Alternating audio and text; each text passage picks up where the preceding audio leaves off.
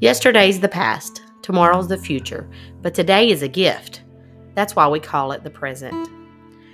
Hello, my name is Cheryl Orton, and this is my podcast, Today's Gift. We're going to talk about the gift that is today and the gifts that each day holds. And I'd like you to just stick around with me as we dive into the treasure chest that holds today's gift.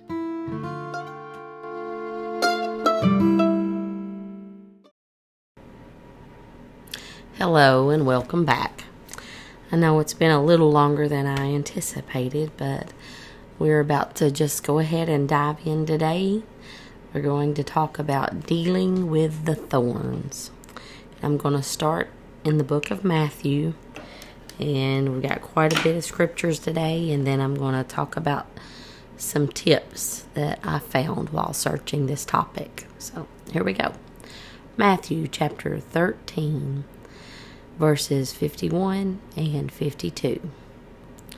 Jesus saith unto them, Have you understood all these things? And they say unto him, Yea, Lord.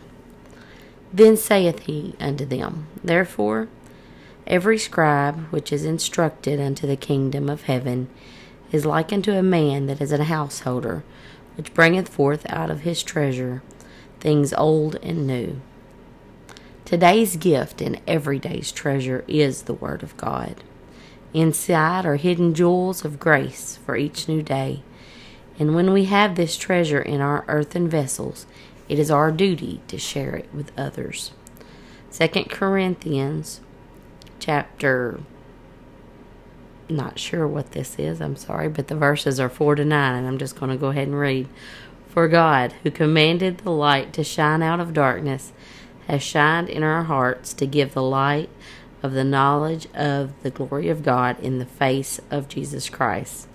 But we have this treasure in earthen vessels, that the excellency of the power may be of God and not of us. We are troubled on every side yet not distressed. We are perplexed, but not in despair, persecuted, but not forsaken, cast down, but not destroyed.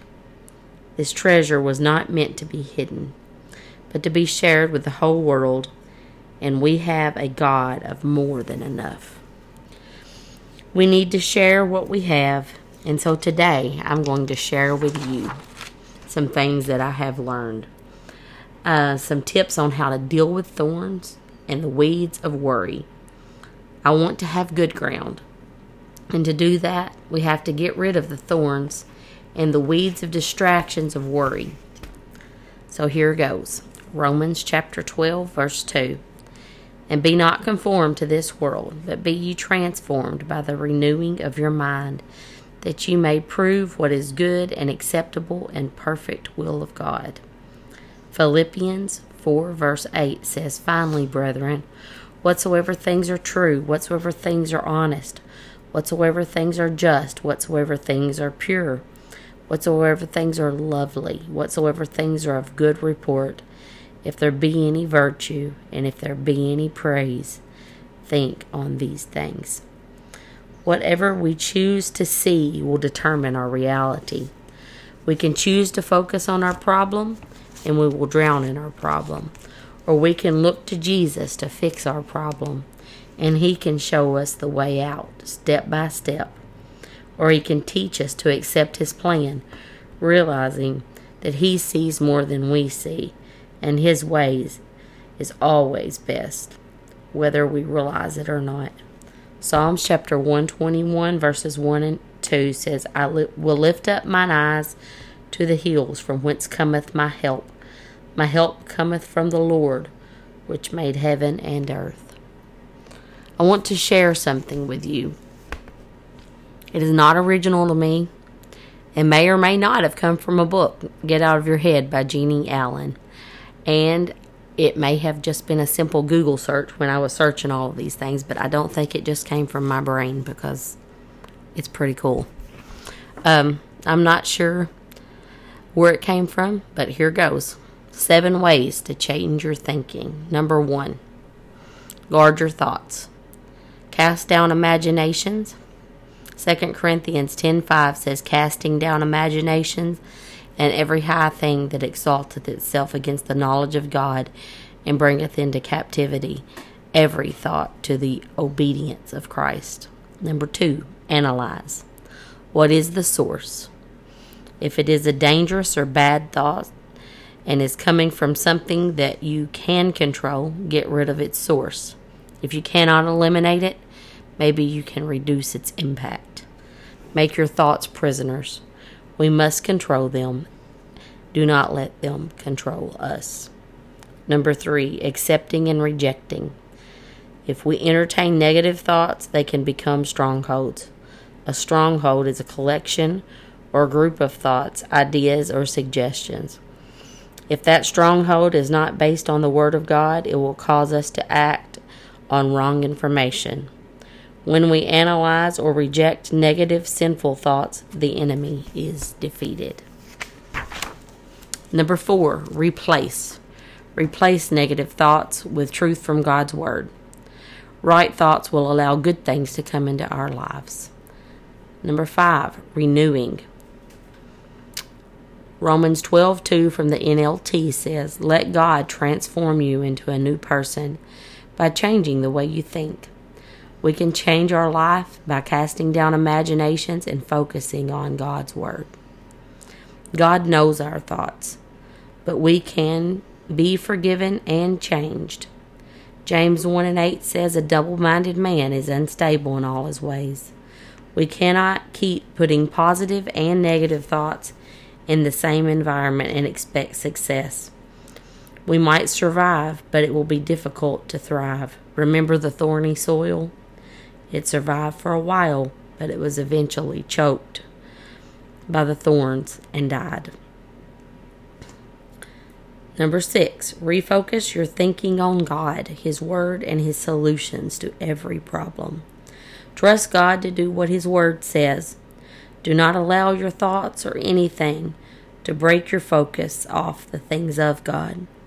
Whatever we focus on will grow. When problems arise, do not focus on them. Focus on the solution and become a problem solver. Number seven, the only effective way to change our lives is to change our thoughts and our attitudes.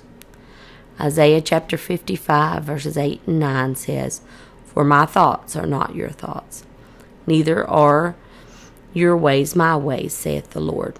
For as the heavens are higher than the earth, so are my ways higher than your ways, and my thoughts than your thoughts.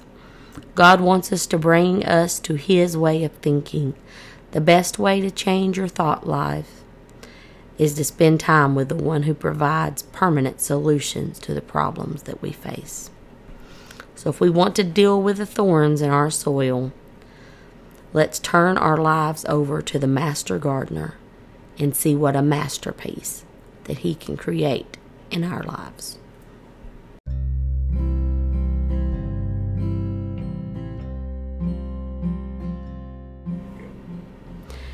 Thank you guys for sticking around. Uh, I got three things I want to mention uh, here at the end.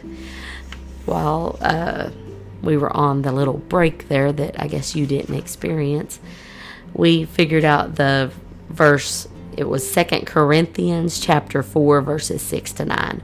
For God, who commanded the light to shine out of darkness, has shined in our hearts to give the light of the knowledge of the glory of God in the face of Jesus Christ. But we have this treasure in earthen vessels, that the excellency of power may be of God and not of us. We are troubled on every side, yet not distressed. We are perplexed, but not in despair. Persecuted, but not forsaken. Cast down, but not destroyed. I also wanted to mention Ryan Franklin has something out called Christian Leader Community Coaching that has been a tremendous help to my family and I over the past few months. If you're interested in growing and becoming all that God wants you to become, I highly recommend it. And also, there's a book that uh, I have been reading that was in one of the programs called Self Regulation. He had uh, recommended reading in it. It's called 90 Seconds to a Life You Love How to Master Your Difficult Feelings to Cultivate Lasting Confidence, Resilience, and Authenticity. It's by Joan I. Rosenberg, PhD. Just some good things to help you deal with thorns, and I look forward to seeing you again next time while we continue in our series, Lessons from the Field. I love you all.